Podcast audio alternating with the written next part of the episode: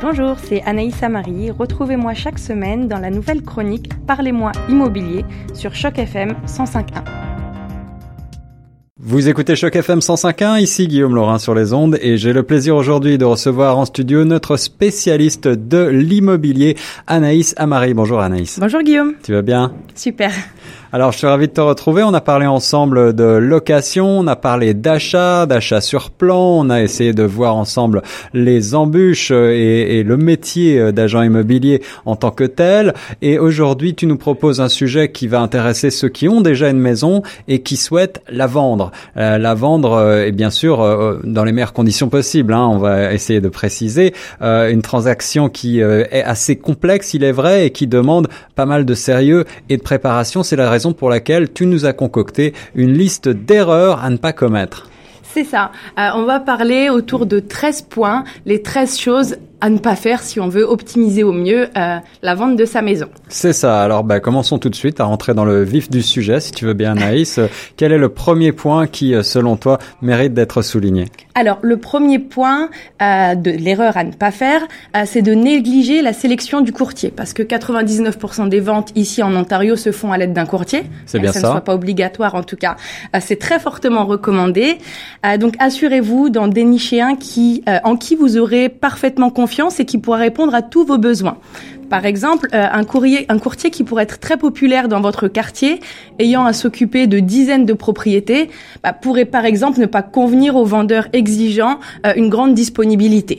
C'est ça. Donc euh, là, il va falloir faire un travail de recherche, peut-être euh, identifier les meilleurs courtiers pour le bien qui est le vôtre. Et ne, ne pas hésiter à demander la recommandation ou l'avis des d'autres personnes. C'est ça.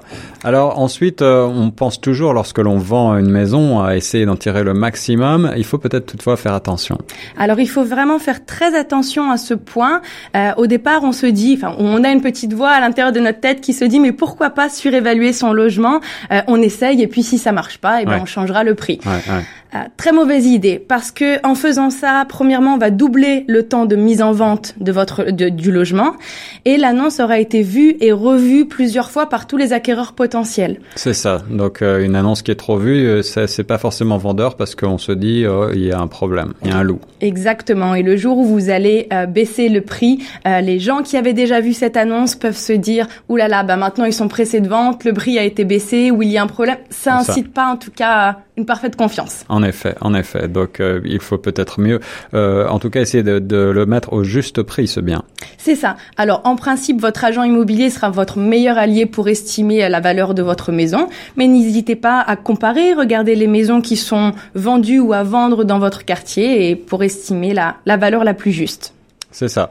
Alors, lorsque l'on vend une maison, en règle générale, on essaye de, de, de la mettre en valeur. Est-ce qu'il y a des erreurs à ne pas commettre? Alors oui, l'erreur à ne pas commettre, c'est de mettre une seule photo euh, dans l'annonce. Bien sûr.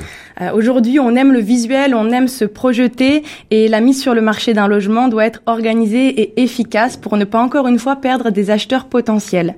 Donc un maximum de photos montrant votre résidence et sous son meilleur jour de préférence. Euh, L'acheteur, c'est idéal pour lui qu'il se projette et qu'il ait une idée claire et précise de votre logement. Deuxièmement, ça vous permettra aussi d'écrémer les visites et de pas avoir un million de personnes euh, qui viennent visiter et qui sont déçus parce qu'ils n'avaient pas vu la taille de la cuisine ou la couleur des murs ou le style du sol. Alors, il y a même, je crois, des, euh, des gens qui sont spécialisés dans ce qu'on appelle euh, home staging en anglais, euh, refaire un petit peu euh, de la, du décor juste avant la vente. Peut-être Alors- qu'on y reviendra. Absolument, on, va en reven- on y reviendra juste après sur la, la mise en valeur du, du logement, mais c'est un point qui est, qui est vraiment très répandu et non négligeable en, en Amérique du Nord en tout cas. C'est ça. Alors ensuite, euh, quelle autre erreur euh, il ne faut pas connaître, euh, commettre Anaïs Ah, alors ça, paraît basique, cela va de soi, mais ne pas bien accueillir l'acquéreur. Par exemple, il faut vraiment être au petit soin dès son arrivée. Exemple, pour des vendeurs qui vivent dans une résidence, bah, pensez à libérer votre place de parking avant la visite. Ça permet déjà d'a- d'a- d'apporter un caractère plus sympathique à la visite. Et puis quand vous serez dans les parties communes, bah, ça permettra d'engager la discussion sur les travaux qui ont été payés dans, les, dans le parking ou dans la copropriété. Tous les détails comptent et il faut savoir rester le plus euh, humain et le plus accueillant possible, bien entendu. Exactement. Euh, un autre point et qui pour moi est logique et essentiel, euh, ne pas laisser son logement en désordre. Et eh oui, en effet, en effet, on parlait de, de décor, mais ça, cela commence par le rangement. Alors, qu'est-ce que j'entends par là? Effectivement, avant les visites, chaque chaque propriétaire se doit à une opération nettoyage, mais c'est pas le nettoyage au sens euh, où tout le monde l'entend. C'est pas laver les vitres, laver le sol et, dépoussiérer. C'est vraiment ranger les photos de famille, mettre un, un, joli plaid sur un canapé qui est un peu vieillissant, rajouter des, des bougies. En fait, il faudrait vraiment épurer euh, l'appartement et que chaque pièce ait une fonction précise. Euh, pour moi, ça paraît réellement nécessaire parce que la première impression du client lorsqu'il visitera l'appartement est souvent celle qui, qui, décidera son achat. On dit qu'on se décide dans les 30 euh, à 90 premières secondes. Oh, à ce point-là. Ah c'est psychologique, mais l'effet est immédiat en tout cas. En effet. Euh, une autre petite chose à ce, à, ce sujet, euh, quand on parle de laisser un, un logement dans l'ordre, ça passe aussi par l'odeur. Alors si madame est cuisinière par exemple, ne pas faire euh, ces succulents gâteaux au moment de la visite parce que dans l'esprit de l'acquéreur, même si ça sent délicieusement bon, bah, il peut se dire que cette odeur cache de l'humidité ou de la poussière ou autre. D'accord, d'accord, c'est ça. Donc essayer d'être le plus transparent possible et d'être le plus neutre possible. Absolument. En effet. Alors, il y a aussi euh, l'idée, peut-être, Anaïs, euh, de mettre en, en, valeur sa maison en réparant les, les objets cassés, les petites, euh, en n'oubliant pas de changer une ampoule ou des choses comme ça, n'est-ce pas? Alors, c'est ça que tu, tu, tu, tu, expliquais tout à l'heure en parlant de homestaging.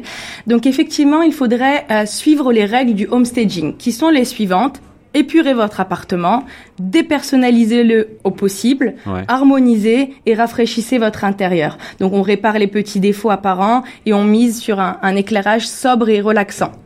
La, vraie, enfin, la, réelle règle du homestaging, c'est contacter une entreprise qui va euh, utiliser 1% du prix de vente pour redynamiser votre appartement et le remettre en valeur.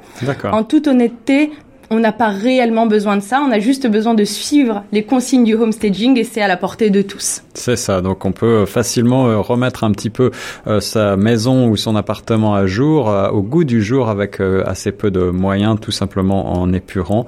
Peut-être qu'on reviendra sur ce point précisément dans d'autres chroniques, il y a même des émissions qui sont consacrées à cela à la télé. Et il y a des formations et c'est devenu un métier très à la mode aujourd'hui eh dans eh toute l'Amérique du Nord. Alors, euh, on a déjà vu beaucoup d'erreurs à ne pas commettre. Il nous en reste quelques-unes, Anaïs. Alors, une qui est pour moi, de, de loin en tout cas, la plus importante, euh, c'est euh, bah, commenter chaque minute de la visite. Alors, je sais que ça peut être très frustrant pour un, un acquéreur, mais il faut se taire en fait. Arrêter de commenter. c'est le vendeur, il sera souvent, il se sentira souvent jugé ou il aura du mal à être neutre. Alors, de manière ah générale, si vous faites appel à un agent immobilier, le mieux c'est soit de ne pas être présent ou soit d'être dans un coin de la maison. On sait que vous avez une histoire, des souvenirs, une valeur affective avec cet appartement, mais le futur acquéreur n'a pas besoin d'en entendre parler, il a besoin de se projeter lui avec sa propre histoire. C'est ça, à la limite, il vaut mieux peut-être ne même pas être présent lorsque les visites se font. Ça peut être conseillé puisque c'est, ça peut être déstabilisant en tant qu'acquéreur d'avoir le propriétaire en face. On va pas oser poser certaines questions à l'agent immobilier ou ça peut être déstabilisant pour les deux côtés. C'est ça, c'est ça. Anaïs, il nous reste euh, encore quelques points, quelques erreurs à ne pas commettre. Oui, alors euh, un autre point, choisir un mauvais angle pour discuter, ça paraît euh, banal, mais c'est très important au moment où on va discuter de l'appartement, des travaux à prévoir ou des travaux déjà euh, existants. Il faut choisir vraiment la meilleure pièce avec la meilleure vue, on se sent bien, pas dans un couloir étriqué ou devant la porte des toilettes, par exemple. Je vois, je vois. en effet, il faut mettre le visiteur à l'aise. Il faut un petit peu, c'est comme si on recevait quelqu'un de très important chez soi et on fait tout pour qu'il soit le plus à l'aise possible. C'est exactement ça. Euh, on a un dernier point, euh, bon, qui rejoint un petit peu ce que ce que tu as dit tout à l'heure au niveau de la, de la de la transparence. Donc, ne pas savoir répondre aux questions des clients ou enjoliver la vérité, ça c'est vraiment terrible. C'est contre-productif. C'est hein. complètement contre-productif. Donc, comme tu l'as dit tout à l'heure, euh, une visite, ça se prépare et ça se prépare bien. Donc, il faut vraiment être prêt à répondre à toutes les questions euh, qu'un acheteur puisse vous poser, que ça soit en termes des travaux. N'hésitez pas à lui dire si dans le passé vous avez une infiltration dans votre salle de bain ou autre, même si c'est des choses négatives parce que si le client a eu l'impression que vous lui avez menti, euh, eh bien, tout simplement, la confiance est brisée et la vente risque de l'être aussi. Donc, la moindre petite chose, bonne ou mauvaise, est bonne à communiquer. En effet, en effet. Et alors sur cet aspect un petit peu plus euh, légal, euh, je crois qu'il faut aussi euh, bien connaître ses droits et ses obligations. Oui, même si vous faites, vous, travaillez avec un agent immobilier, il est très important pour vous de connaître tous vos droits et vos obligations lors de la mise en vente. Par exemple, vous êtes responsable des vices cachés de votre maison, même si vous n'en avez pas connaissance. Donc au moment de la mise en vente, ça va être le moment de sortir tous les documents, de se renseigner à l'aide de votre agent immobilier ou d'autres personnes susceptible de le faire euh, et de connaître sa maison sur le bout des doigts.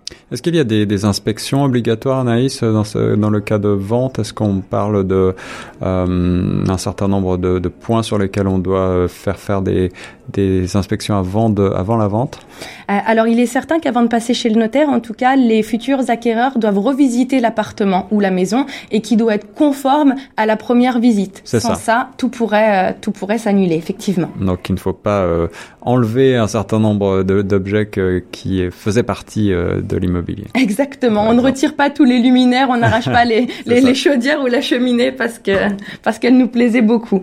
C'est ça. Alors, parfois, on est pressé, mais il ne faut pas non plus euh, imposer des horaires de visite trop stricts, n'est-ce pas? Non, il faut vraiment ouvrir le champ des possibles et, se dire que les futurs acquéreurs ont également une vie, une vie de famille, un travail, et que les horaires qui nous arrangeraient forcément le mieux ne sont pas les mêmes. Donc vraiment ouvrir le champ des possibles et grâce à l'aide d'un agent immobilier, laisser les gens visiter quand ils le souhaitent. Alors qui dit vente dit également achat. Parfois vous avez identifié une nouvelle maison, vous avez envie de l'acheter tout de suite. Euh, Peut-être ne faut-il pas euh, l'acheter avant d'avoir vendu son bien, n'est-ce pas? Et oui, c'est une grosse erreur. En fait, on a souvent tendance à, à commencer à visiter d'autres logements puisque euh, si on veut vendre, c'est qu'on a un besoin de plus grand ou, ou d'ailleurs.